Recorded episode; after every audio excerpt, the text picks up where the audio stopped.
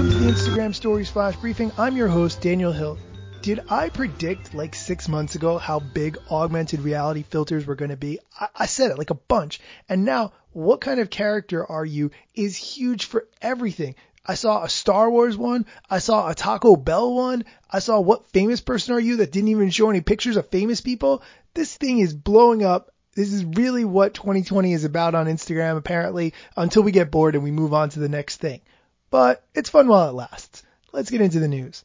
The head of Instagram, Adam Mosseri, did an Ask Me Anything on his Instagram stories the other day, and he shared some really good insights not only to, into his personality, but about what he thinks about when it comes to running the company. I'll go into some of the highlights that I think are really important for you to know.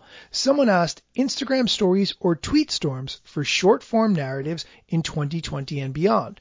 His answer depends on the audience and the story. If I'm trying to reach journalists, Tweetstorm. If I'm trying to reach a broader set of people interested in Instagram or tell a visual story, Instagram. He's right. Instagram is so much better for telling a visual story. When you go on Twitter, and although I do love Twitter, it's like drinking out of a fire hose. There are so many tweets and it's impossible to keep up. And even if there are good graphics, they're so tiny that you can barely see them. Instagram is much better for telling a visual story. The next question What's the biggest problem facing the company right now?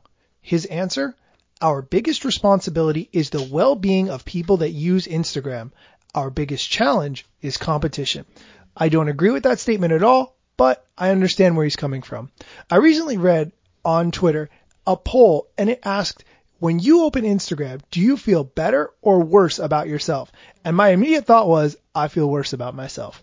Maybe you have that in common too, and I'm willing to bet based on the poll results that I saw that this is a lot more common than just the small subset of people who voted in that poll. This is a really important thing for Instagram to focus on going into 2020.